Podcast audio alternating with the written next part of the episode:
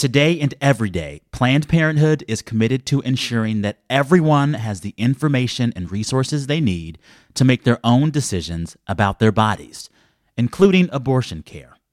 Lawmakers who oppose abortion are attacking Planned Parenthood, which means affordable, high-quality basic health care for more than two million people is at stake. The right to control your own body and get the health care everyone needs has been stolen. And now politicians in nearly every state have introduced bills that would block people from getting the sexual and reproductive care they need. Planned Parenthood believes everyone deserves health care. It's a human right. That's why they fight every day to push for common sense policies that protect your right to control your own body and against policies that interfere with decisions between patients and their doctor. Planned Parenthood needs your support now more than ever. With supporters like you, you can help reclaim your rights and protect and expand access to abortion care. Visit plannedparenthood.org slash future. That's plannedparenthood.org slash future. Here's an H I V pill dilemma for you. Picture the scene. There's a rooftop sunset with fairy lights, and you're vibing with friends. You remember you've got to take your H I V pill. Important, yes, but the fun moment is gone. Did you know there's a long-acting treatment option available? So catch the sunset and keep the party going. Visit pill free H I V dot com today to learn more. Brought to you by Vive Healthcare. Greetings, sisters, ladies. We are working overtime this week, aren't we? We are. Back, back, back again. Back again. We are here twice this week. Like we never left. I'm Sam Sanders. I'm Saeed Jones. And I'm Zach Stafford. And you're listening to Vibe Check.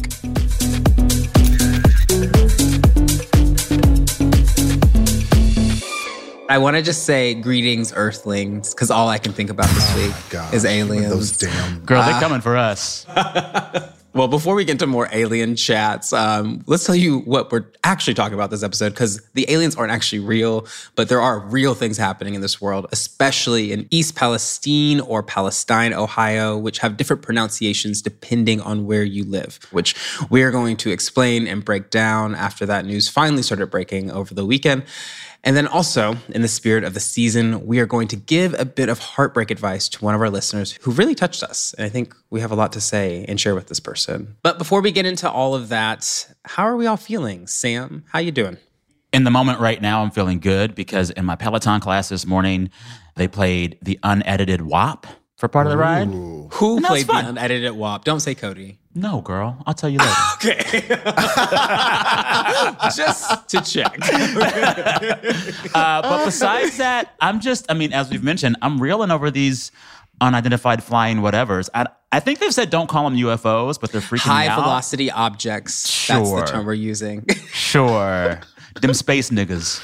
Oh, oh. No. It, it was wow. bound to happen eventually. Not aliens being black. What's got me shook the most is like just the comedic response from the White House.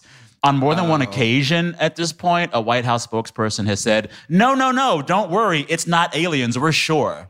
You want to know how to get Americans to worry about aliens? Have say a government sure. official say, don't worry about aliens. I'm just like, who is in charge of comms right now? Because that is not helping. So my vibe is just like, Biden and them, please say the right thing. That's my vibe. Yeah. That's fair. Yeah, that's fair. I'm also like living for the entertainment of this because if they're arriving, I have really taken to to heart what Saeed said about nuclear war. You know, if you're going to die, it's just kind of over. It's, it's going to have a point. Like, it's a moot point. I, I truly do not actually know how to deal with aliens. And I'm just going to learn in real time or die trying. So, you know, it's just, I'm over it. I feel like when it comes to something like nuclear catastrophe, which is what we talked about last time, or aliens, I'm like, your death in that instance is none of your business. True. You won't even be here to- Truly yeah. doesn't matter. Your realize- death in that situation ain't got shit to do with you, so just go on about Let your it happen. Day. Let it happen. Well, Saeed, how are you feeling? You're less existential about these things than we are. I am decidedly less existential about. It's one of the few things that I'm not existential about. um, I'm cool. You know, it was interesting. Obviously, we did our um, very special Rihanna episode over the weekend, and that was really fun. I'm proud of us, may I say? Mm-hmm. I'm proud Same. of us for, it was good. You know, getting it together and all that kind of stuff. And thank you to Chantel and Nora, our producers. You know, it's a team effort. Um, and, you know, working on the weekend, whoo. But also, it's just... It's really a trip now. I was having lunch yesterday down the street from my apartment, and and two, I think they were gay, two gay guys sat down next to me, and they were having lunch, and they were watching the halftime on their phone, and it was this commentary over whether they thought she was working hard enough mm. or not. And Ooh. and I've heard that from a lot of people. People like, ah, I felt like she, you know, she held back or didn't give enough. And even, you know, some people have gone so far as to say, even if she is pregnant, well, when Beyonce was pregnant, she, I mean, it's just, I, it's this really, you know, it's kind of like you can never know what someone is thinking. You can make yeah. assumptions, mm-hmm. but you also, like, you, you, I have no idea what's going on in another person's body. And certainly as a person without a uterus, I have no idea what's mm-hmm. a reasonable, ex- you know, I just, I enjoyed the show. I thought it was great. And I also thought it was very in line with Rihanna's performance style. I, What are we, you know what I mean? So it's, yeah. just, it's just been a little weird. It's been so a little you, weird watching you that. You hit the nail on the head. Someone stopped me on the street today, leaving the gym, to talk about this because they were mm-hmm. feeling very conflicted and they knew mm-hmm. we had done an episode. And I said to him personally, when have we ever thought of Rihanna as a Beyonce-level dancer? Like, mm-hmm. this is, what were y'all she expecting? She would tell you, that she's ain't me. Never, she's yeah. never been like, girl, I can dance my ass off. No, she said, I'm here for a good time, not a long time. And I'm having the best time right now. And I'm high, maybe. I mean, I don't know what she was doing on that stage, but typically she gets, you know, a little puff-up pass, does her performance, and leaves. That's it. This is the thing about Rihanna that always works for me. Like, she resonates with me so much because she feels extremely relatable. She's doing dances I could do. She's singing all the songs that I've been mm-hmm. singing for ten years. You know, she, it, like it it feels accessible in a way that some of the other divas do not to me. And I like that. I also think, as we say in the episode, like the beauty of Rihanna is an almost effortless performance of her power. That's the point. Yeah. So celebrate that. Also, the Teletubbies. So cute. I love them. I love those white yeah. Teletubby dancers. um, and, and another thing, and again, you know, I think someone's already lost me the moment they start trying to compare another woman to another yeah. woman. Like, you know what I mean? That like, part, that, you've that already kind of lost yeah. the game. Um, but I, I always think about in the Homecoming documentary, Beyonce says, after putting on this performance, after giving birth, she says, I'll never do that again. Yeah. So I'm like, even if you've jumped, you know, off of logic and decided to compare one performer to Beyonce, I'm like, Beyonce has said, you know, that was She's cute, tired. But I wouldn't recommend it, basically. Yes. So um, I also feel like Rihanna models a mode of personal sustainability that I want to mirror. Uh-huh. She, she sustains herself by protecting herself mm-hmm. and like pacing herself. Yeah, I admire that. That's yeah. goals. Mm-hmm. She's going to do enough to be enough, but she's not killing herself for us. Yeah. Good for you, girl. Good and for you. You know what? Her not killing herself for us, even though I think she did. She did incredible work out there. But she created space for a supernova that people are finally taking notice of. And that is the Justina Miles, the interpreter yes. of the show, which we forgot to mention, who know I got her. to work with three years ago. When I okay. met her, I thought, you're a star. Like this is, she's been doing wow. this kind of interpretive uh, A S L dancing for years on TikTok and Instagram. And she's been like bubbling, not gone super, super viral, but she's always floating, floating around. And she's from Philly. And I was working on an event in Philly. Oh, okay. Got to meet her. That. And she yeah. just is such a wonderful person. And to huh. see, like, I think overnight she got one hundred thousand followers. Viola Davis so. is tweeting about her. It's just like, it's really something to see. And I think Rihanna, I have faith that that team saw her in like the ether and thought we can really bring light to her. Because she really has blown up overnight. She did it's it. amazing. I loved it. Zach, how are you feeling? I have thought about ways to ingratiate myself to the aliens all week as I've been watching TikTok. What is the number one way to ingratiate yourself to the aliens? Earth is hell. Earth is hell, yeah. Oh. Just, yeah, yeah I, get me too. Off this hell plane. I also will lovingly drag Steven Spielberg's E T. I'll be like, that wasn't great representation. I know. Awful. I get it. I As a black like, queer playing, person, like, I holding, understand. Holding up a little, one of those traveling speaker boxes and playing like Beyonce's America Has a Problem. Yes. Because one, because one, no, no one can hear that song and not get their lives. And I believe yes. that is true throughout the galaxy. Mm-hmm. But also it's like, it has a problem. Like, I, we're not arguing no. with you. Alien Superstar. You got to play Alien, Alien Superstar. Yep, oh man, it's, it's a come in. Come on. Right. Wow. Beyonce knew. Beyonce knew. Beyonce knew. All right, well, before we get into the episode, we want to thank all of you who sent us fan mail and reached out to us on social media. We love hearing from all of y'all. Keep it coming at vibecheck at stitcher dot com. But okay, who child, a lot's going on. Let's jump in, shall we? Let's do it.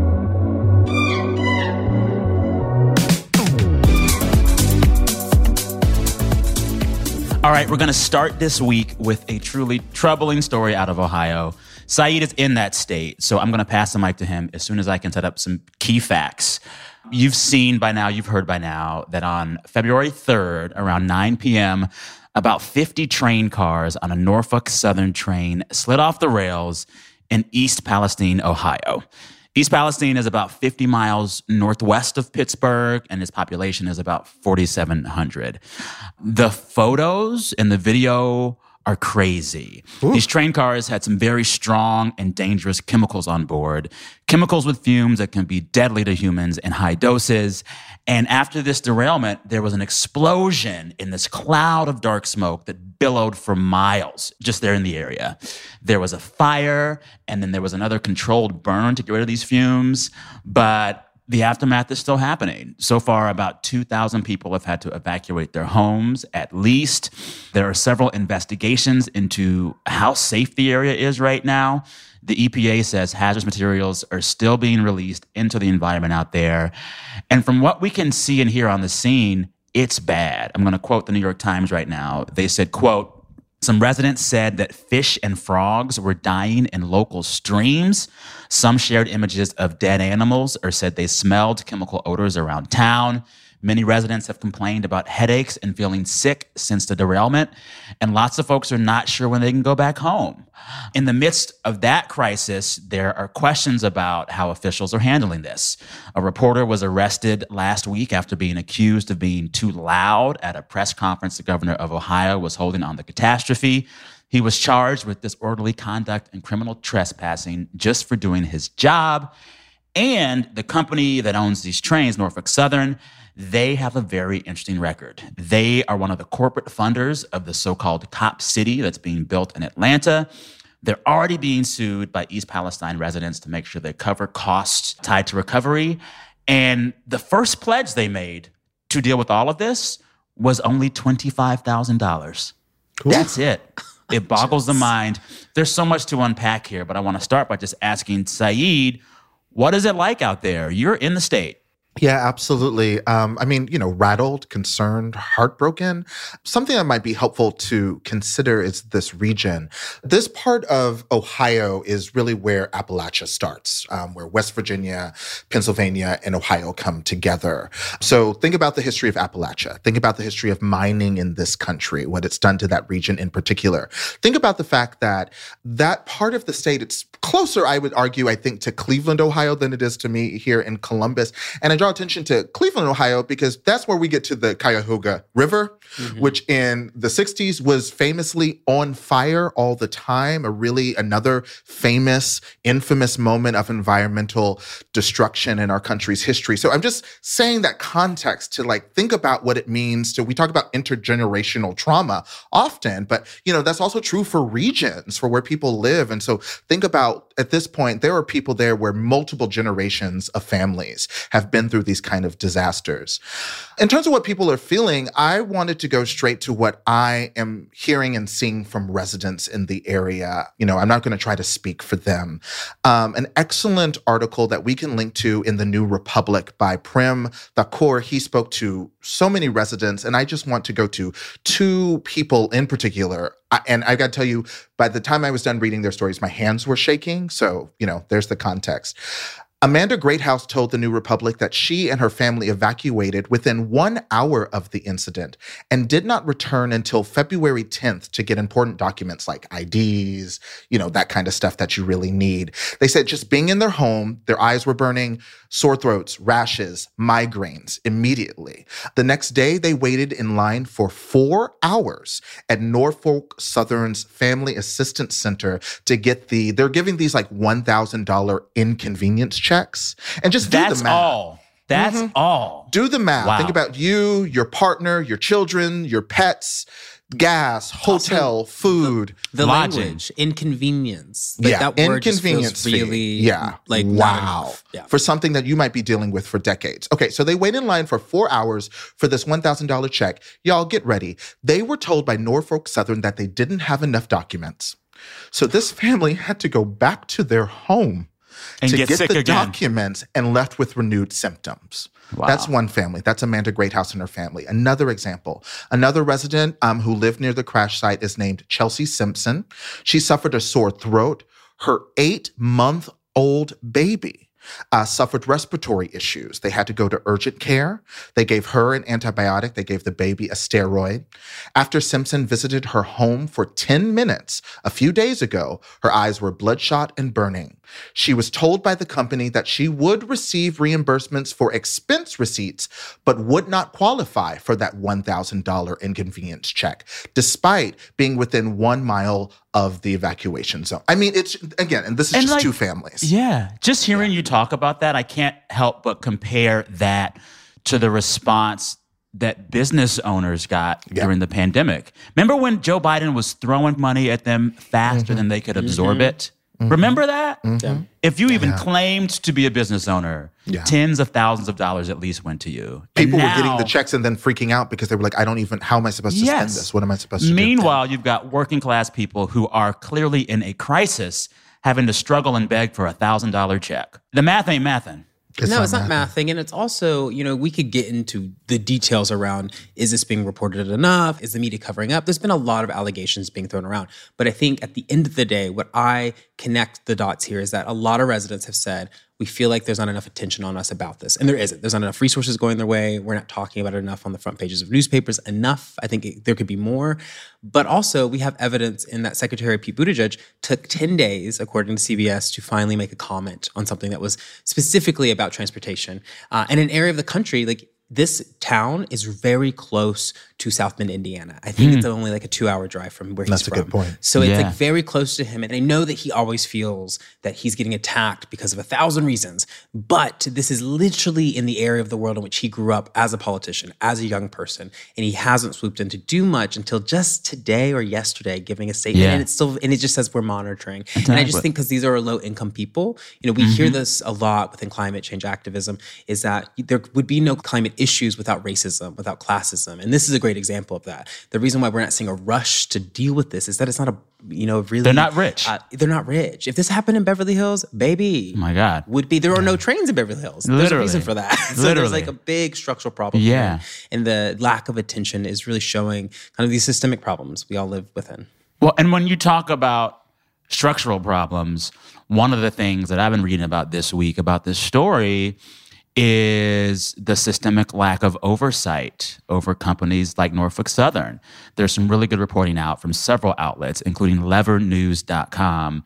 But they found that for years, this company has been fighting regulations that would better regulate the transport of hazardous materials, like those that burned up last week. They were fighting regulations that would better maintain the brakes on these trains, and the brake failure caused this derailment. And in the midst of all of that, they also have been tightening down on staff numbers, which led some workers to say, we don't have enough people working these trains to keep them safe. So at every turn for the last decade plus, companies like Norfolk have been fighting the very rules that would have prevented this. And the lack of mm-hmm. oversight from the federal government and the state government is also looming large in all of this. This could have been prevented. Absolutely. Yeah. To get into the politics of this, which I would say are complicated. Um, it's this is not a red state, blue state, binary, if you really are paying attention. But one thing I want to pay attention to is the way in which the mythic white working class voter in the downtrodden town, we know that narrative, the way that archetype, more so than the reality of these people, and that's what I'm trying to get to, not the people, but the archetype of them, is weaponized against Black queer people, for example, you know, come election time, is, is weaponized against immigrants, is weaponized against things like healthcare.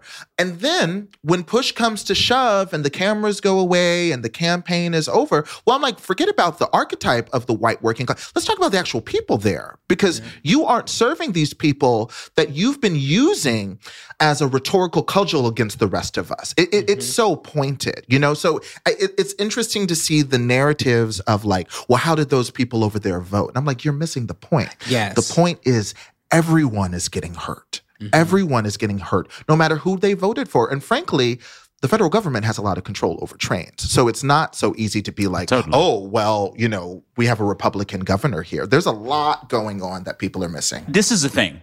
When people in an abstract way kind of say, well, we should defund the government and lower everyone's taxes and cut regulations, you know what those taxes and regulations do? This is it. Speak to They it. prevent these kind of accidents. Mm-hmm. Yep. It's not sexy. It's not fun.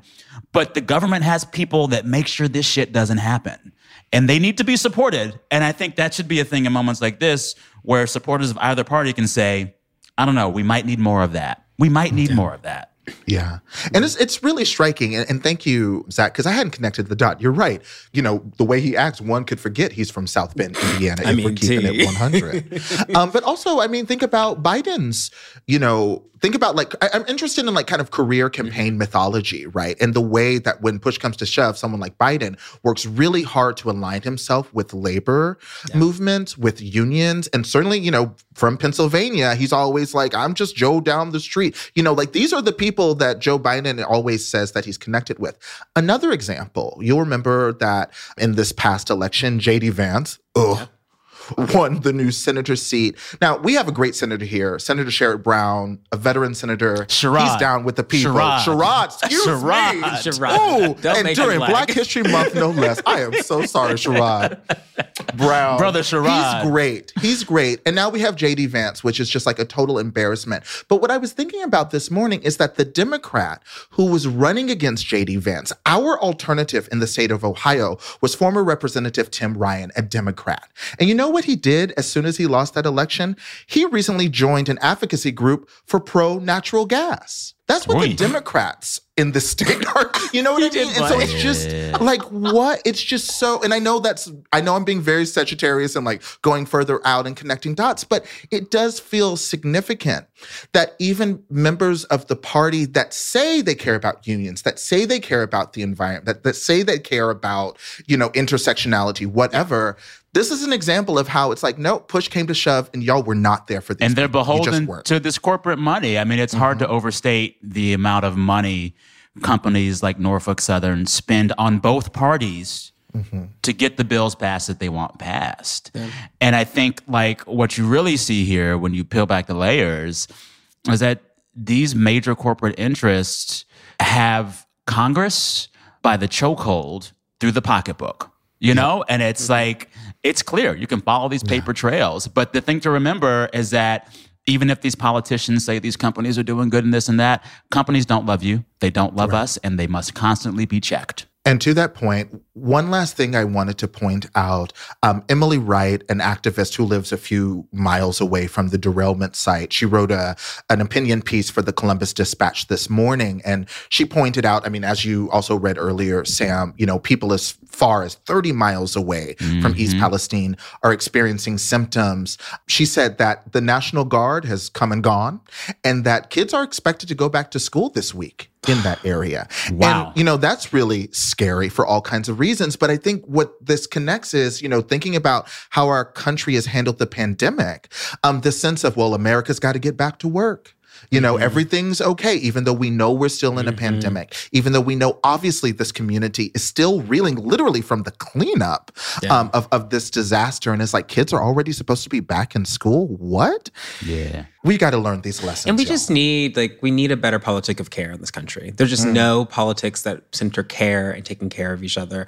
And this is just another example of that. And even our Democrats that are supposed to be, you know, the liberals that give you money and take care of you and they take care of the unions are falling here. And and they're not yeah. rushing to support these people. And, you know, there will be a ripple effect into the twenty twenty-four election. I promise you that. And this stuff has happened before and it could very well happen again. Norfolk Southern was caught up in a similar crash with similar chemicals in New Jersey just a few years ago. Mm-hmm. Unless it's stopped, it will happen again. Mm-hmm. Um, and I guess to wrap up here, and I love that Sam always has this instinct to like direct us to like, what can we do? Who can we help in this situation?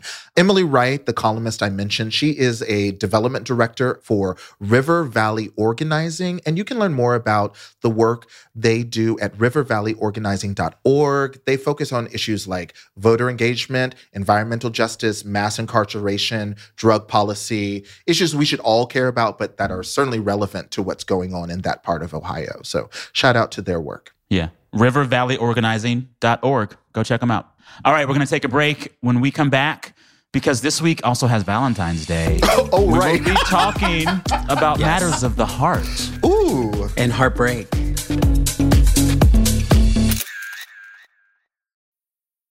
The longest field goal ever attempted is seventy-six yards. The longest field goal ever missed? Also seventy-six yards. Why bring this up? Because knowing your limits matters, both when you're kicking a field goal and when you gamble. Betting more than you're comfortable with is like trying a seventy-yard field goal. It probably won't go well. So set a limit when you gamble and stick to it. Want more helpful tips like this? Go to keep it fun ohio dot com for games, quizzes, and lots of ways to keep your gambling from getting out of hand. Hey there, Zach Stafford, co-host of Vibe Check. And something I heard really early on in my career was this phrase that has never left me. It is, you can't be what you can't see. And for me, that is so true. All of the Black people I got to grow up and watch on television, be journalists, and so much more are the foundation to why I continue to have a media career. And that's the case for so, so many people. And if you're looking for the next generation of influential Black voices in media, you can find all of them on N P R's new collection, Black Stories, Black Truths. In the Black Stories, Black Truths collection, you'll hear stories of joy, resilience, empowerment, and creating world-shifting things out of struggle. Every episode is a living account about what it means to be Black today, told from a unique Black perspective. From Bobby Shmurda to The Wire, Michelle Obama to reparations, there's no limit to the range of Black Stories, Black Truths. Black perspectives haven't always been centered in the telling of America's story. Now they are. In N P R's Black Stories, Black Truths, you'll find a collection of some of N P R's best podcast episodes celebrating the Black experience. It's N P R Noir. Listen now to Black Stories, Black Truths from N P R, wherever you get your podcasts.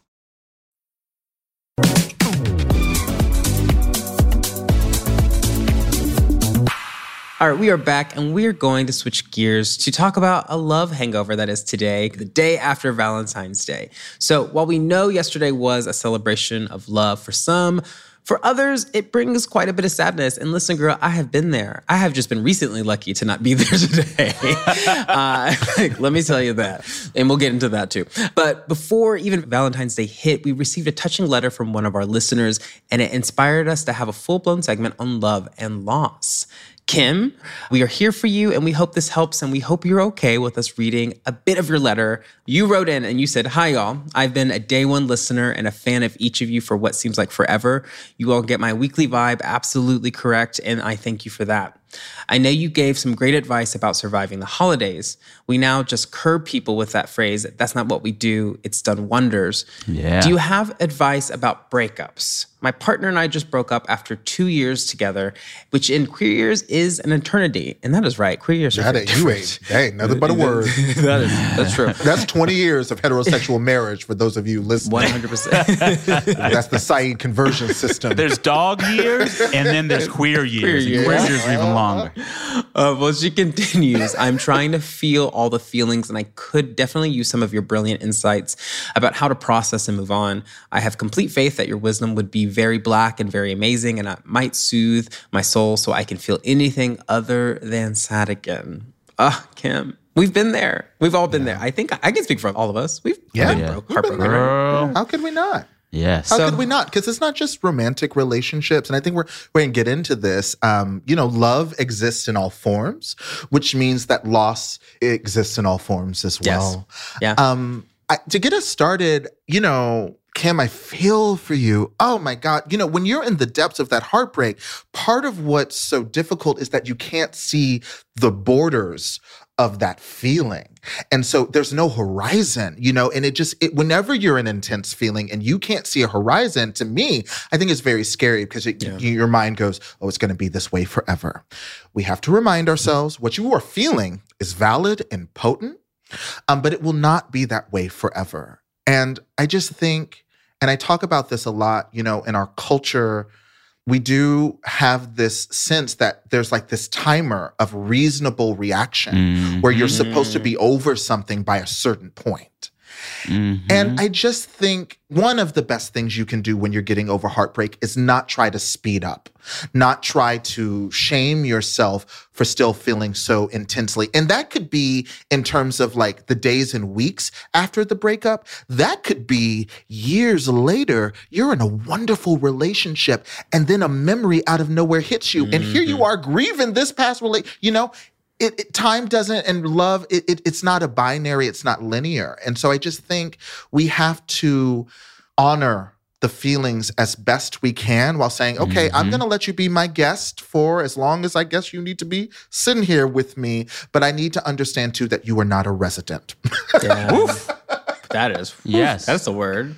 That's yeah. a word. And I think a big thing I I see happen a lot with myself and friends of mine who lately I've had a few friends go through breakups. So I'm in I'm in the throes with friends personally right now who I'm on the phone with weekly, helping them get through it. And it's this sense of shame they feel mm. about I let someone love me and I loved them so much and then they left me. And I don't know if that's what you're going through right now, but that feeling of I was so in the throes with someone. My life was built around them and now they've left me and they're no longer there. You start to question the reality of that. And I just need to tell you, don't question the reality. That was real. Everything you felt was real. It was important. It meant everything to you and it will mean everything to you. And just because it ended doesn't mean it wasn't worth having. Mm. And you also cannot close yourself up to love again. Because I think what heartbreak shows you is that you can open yourself up. You can feel these great pieces of love, great the pressure of love and the pressure of someone else. And it doesn't destroy you if they leave you. And that you also are now bigger to accept more love. And I think you have to look at that kind of horizon that you can't see to Side's point yet. But know it's there. And know when it yeah. hits, there's going to be an even bigger love that you can hold on to. That's going to be great. Yeah.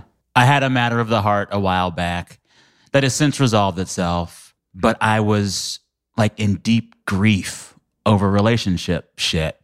And I remember being mad at myself for crying as long as I did. Mm-hmm. Mm. I cried on the toilet. I cried in yoga. I cried in line at the pharmacy. I cried in the car. Every single way you could cry, I did it. I cried like I was an actor in a Tyler Perry movie. I cried like a white Karen yoga mom. I did it all. I cried and I screamed. I cried and I whimpered. I cried and I sang. Come on, Fleischman is in trouble. All of that. And you know what I finally had to tell myself? It's like, that's the process and it's yeah. okay. A good friend told me, Brandon, when I was going through this, he said, grief is chemical and it must leave your body. Yeah. It must leave your body. Mm. The hurt and pain you feel over this breakup must leave. And it leaves through crying. It leaves through a boxing class. It leaves through yelling, but it must leave. And so yeah. the catharsis of those emotions isn't just allowed, yeah. it's necessary. Yeah. So let it happen. And as you're going through that, and as I went through that, a thing I kept telling myself was, no one broken heart is any better than any other broken heart. They are all broken. Mm-hmm. They are all broken. And they're broken in their own way, and they must be repaired and mended, but that takes time. Mm-hmm. You cannot compare your broken heart to someone else's broken heart. You cannot compare the journey of your recovery to someone else's journey. And mm. you definitely cannot take notes from a rom-com on how to grieve a breakup. Right. It's going to be what it's going to be. And I think for me, what I found is that as we go through this grieving process where there's this catharsis and release, at a certain point, the release starts to subside and you feel quiet. Mm-hmm. And when you feel quiet, that is when you listen to yourself more intently and consciously than ever before, and yourself will tell you something. It'll give you some wisdom. It'll give you some more love and some more joy that will propel you forward. So I urge you as you're going through this breakup to just feel when your body is ready to be quiet. And mm-hmm. when that happens, listen to yourself. Yeah. There is no timetable for this. There is no calendar for this, but this is the way it goes. There's no right or wrong way to do this. Be thoughtful and careful about not hurting yourself or others while you grieve. But besides that, girl, just grieve.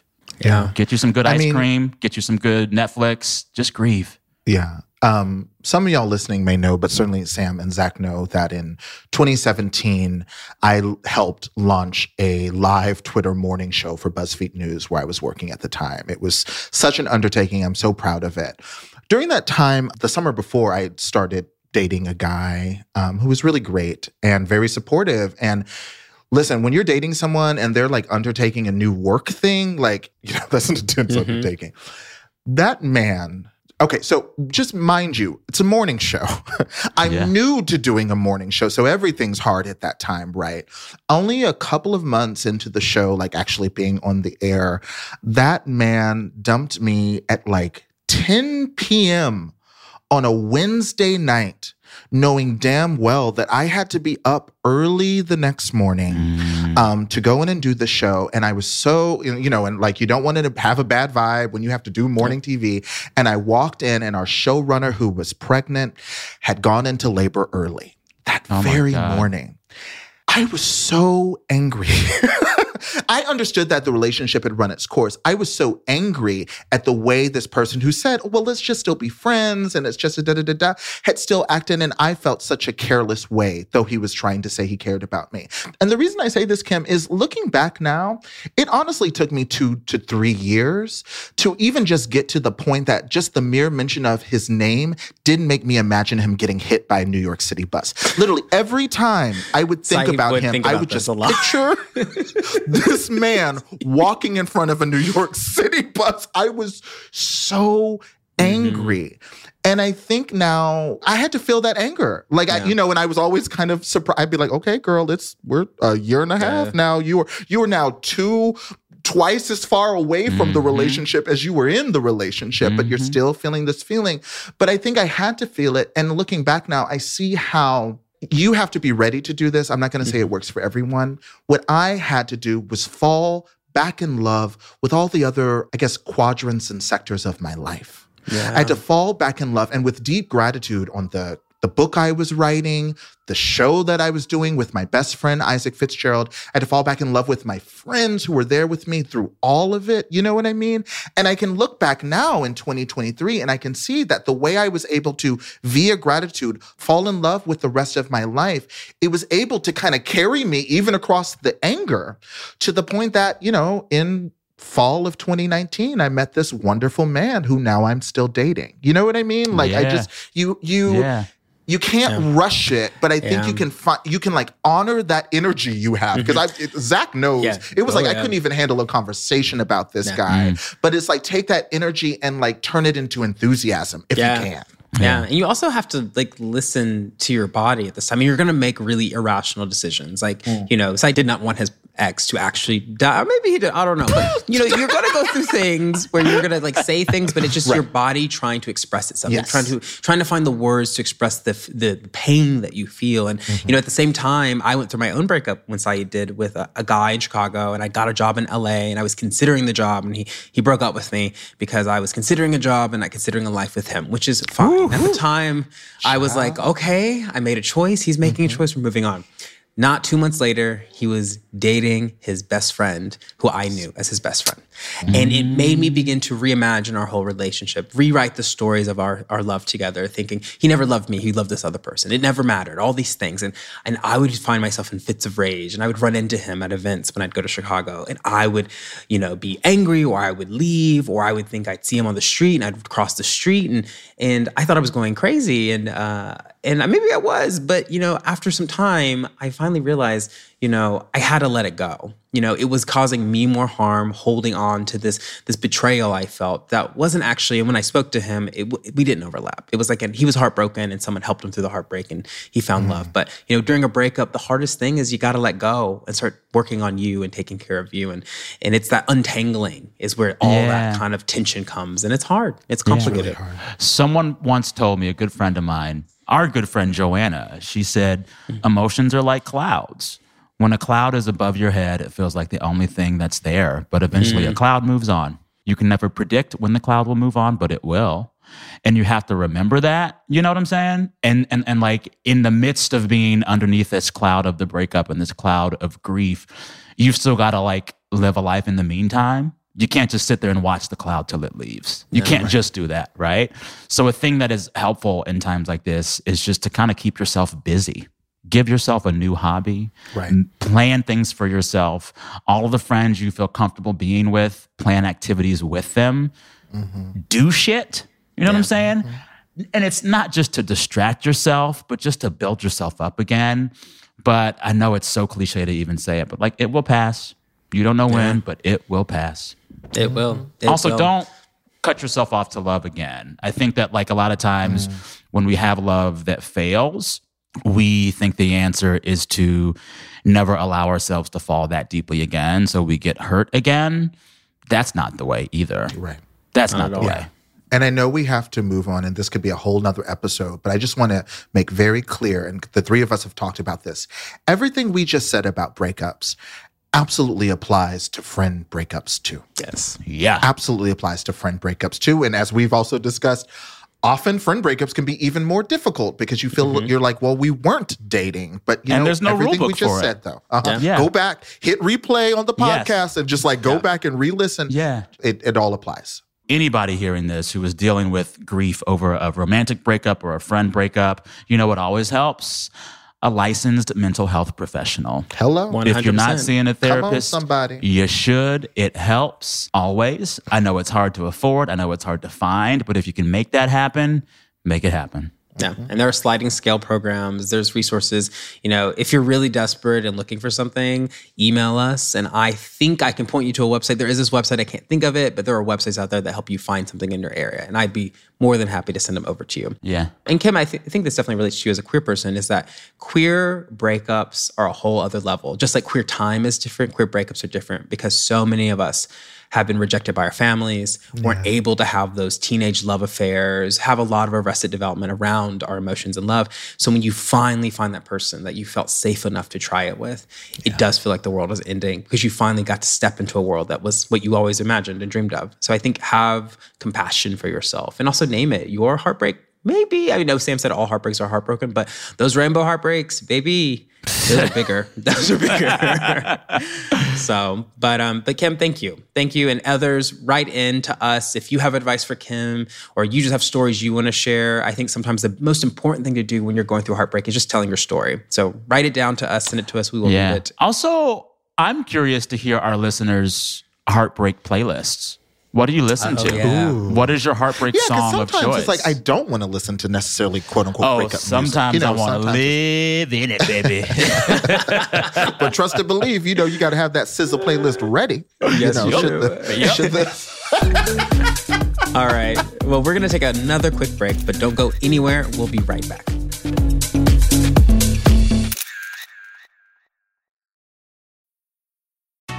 Escape to Ocean City, Maryland, and discover a place that just feels lighter, where every day feels like Saturday and French fries are a food group, where flip-flops are always in fashion and seafood is always in season, where the boardwalk is bustling and the beach is right outside your door, where you can rise with the tide and feel like a kid again. Ocean City, Maryland, somewhere to smile about. Book your trip at O C ocean dot com. This is a big year. The Ohio Lottery's golden anniversary. fifty years of excitement, of growing jackpots and crossed fingers. fifty years of funding for schools, of changed lives and brightened days. fifty years of fun. And that is worth celebrating. So watch for can't-miss promotions, huge events, and new games that will make the Ohio Lottery's fiftieth year its biggest one yet. Learn more at fun turns fifty dot com.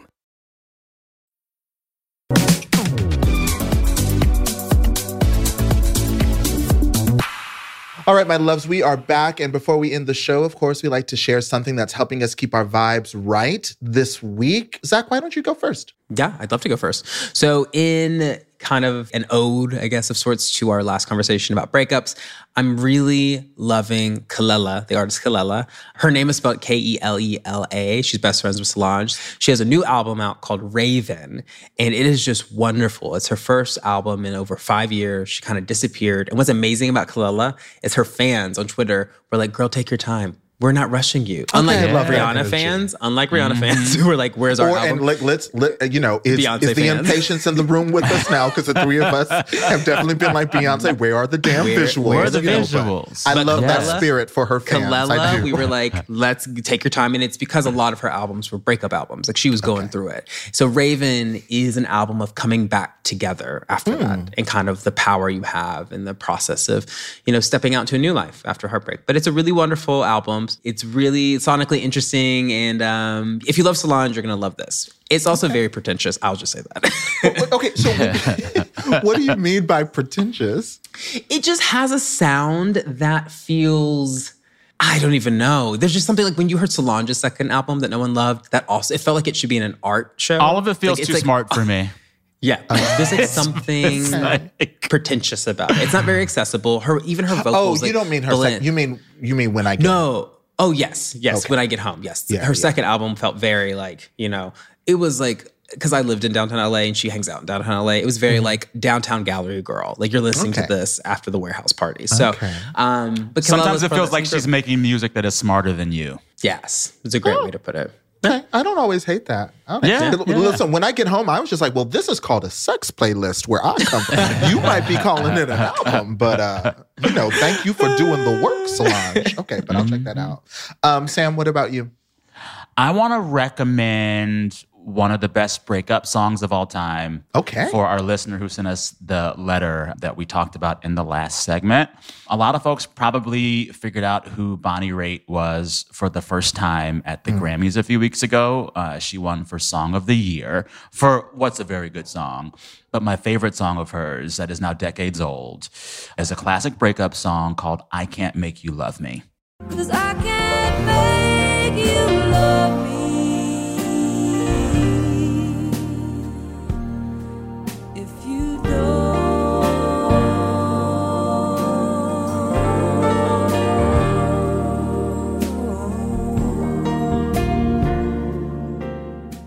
Oh, yes. And I mean, the title says all you yes. need to hear. Okay. Um, it is one of the most beautiful tearjerker songs I've ever heard. And it's one of those songs where you put it on and you play it like five or six times. And even though it's really sad, after that, you feel better. Ooh. Anyone yeah. experiencing heartbreak right now, mm-hmm. go listen to that song a few times. Yes. Trust times. Bonnie Raitt, feels, I Can't Make You Love Me. It feels like a release. You saying the same, yes. I'm like, yes, I have, this is a song that when you listen to it, you're like, I feel it coming out of my body. Yes. Like it yes. feels the grief leaves. Good. Yes. Yeah. It's wonderful. It's kind oh, of like, okay. she has a similar effect that uh, Joni Mitchell has mm. in her Blue album, mm-hmm. um, where it's kind of this like, these girls are going through it and yep. that guitar is really helping them get out of it. Yes. So. Yes. Okay. I always think of, and maybe this is, you know, when you cross that river or when you're in the like six inch slash sorry phase of the breakup where you're like, I'm going to go out. Yes. Or, what you know, what is it? Um, Adele's like, oh my God phase of the yeah, breakup, uh-huh, you know, where you're like, uh-huh. I should be doing this, but I'm about to do this for tonight. Yep. I feel like Bonnie Raitt, isn't it? Um, let's give them something to talk about. Yeah, exactly. Yep. You know yeah. what I mean? That's uh-huh. like, you know, let's go to oh, the yeah. club. Let's sit oh, in yeah. the yeah. most conspicuous place possible. Mm-hmm. I got yeah. my freakum mm-hmm. dress on. Yeah. Yeah. And those two songs you just mentioned are like examples of why Bonnie Raitt won that Song of the Year because we all know her music. You just don't right. remember her. Exactly. Like they are like classics. And baby, she's a poet. Just the first few lines of this song, yeah. just, just to give you a taste, she says, turn down the lights, turn down the bed, turn down these voices inside my head. Oh, come on, Bonnie. She's going hey. There. Mm-hmm. I'll close my eyes, then I won't see the love you don't feel when you're holding me. Ooh. Come on. Wow. Turn it on, Kim. Turn it on. It's going to help you, girl. Turn it on.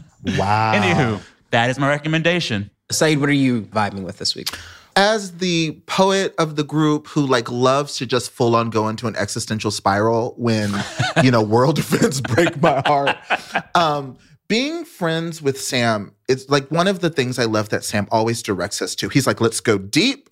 Let's talk about what's going on. Let's not sugarcoat it. But then as always, like, let's make space to think about what we can do next, right? Mm-hmm. Um, and in the case of what's going on in East Palestine, it's not just a story of environmental disaster, as we've discussed. This is also like a labor story, right? Yes. You know, like union workers working on those trains have been warning us for years that something like this could happen. And I think both we need to acknowledge what's going on in this specific situation, but we also need to look forward, right? Because this is not the last time it's going to happen. And so thinking about labor, I want to recommend a book that I'm now rereading, getting back into.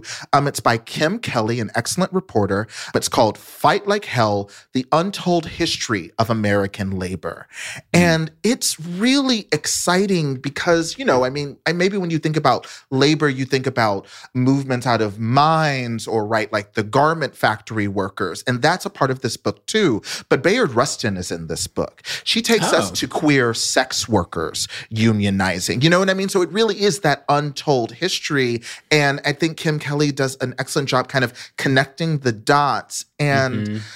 the lesson that is always the case with disasters, like here in Ohio, is that you may think because you don't work on a train that their concerns as union workers don't have shit to do with you. Surprise, it does, right? Yeah. We are all connected. You may think garment factory workers or coal miners or sex workers. You may think because you're not a sex worker that their rights, that their autonomy is not your business. But guess what? We are all entwined because that's what mm-hmm. it means to be a society. And I think Kim Kelly does an excellent job of saying, like, we've got to all fight like yeah. hell for each other. Yeah. Well, also, So it's like all of this shit is part of the supply chain. Hello. If one of these links falls apart, it affects something you need in your home. Mm-hmm. Yeah. All of it. Yeah. All of and it. Was also, Kim it, Kelly is a real one. She covered the hell out of the Amazon union busting stuff for a yes. long time. She yeah. is She's on great. It.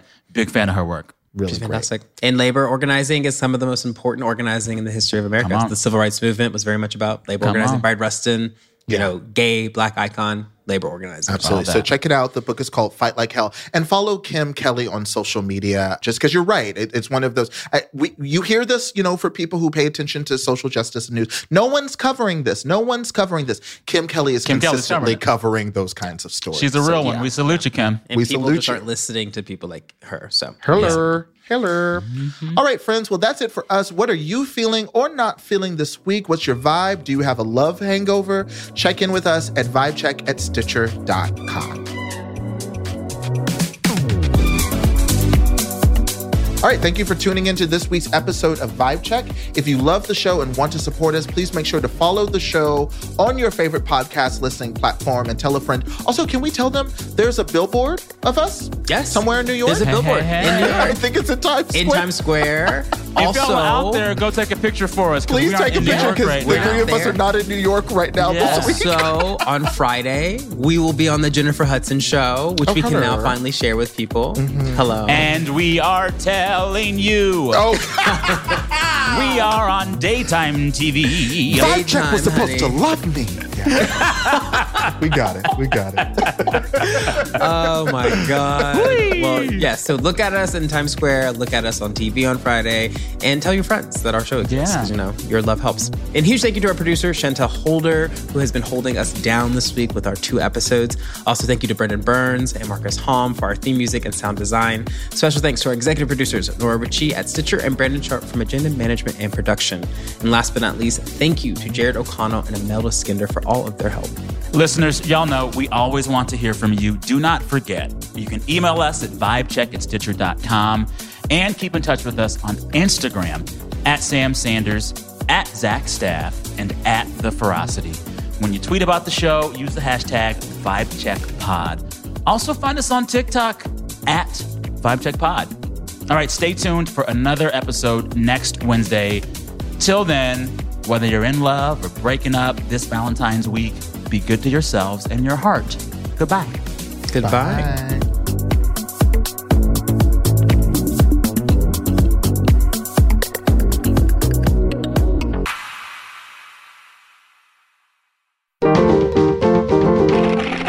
Stitcher.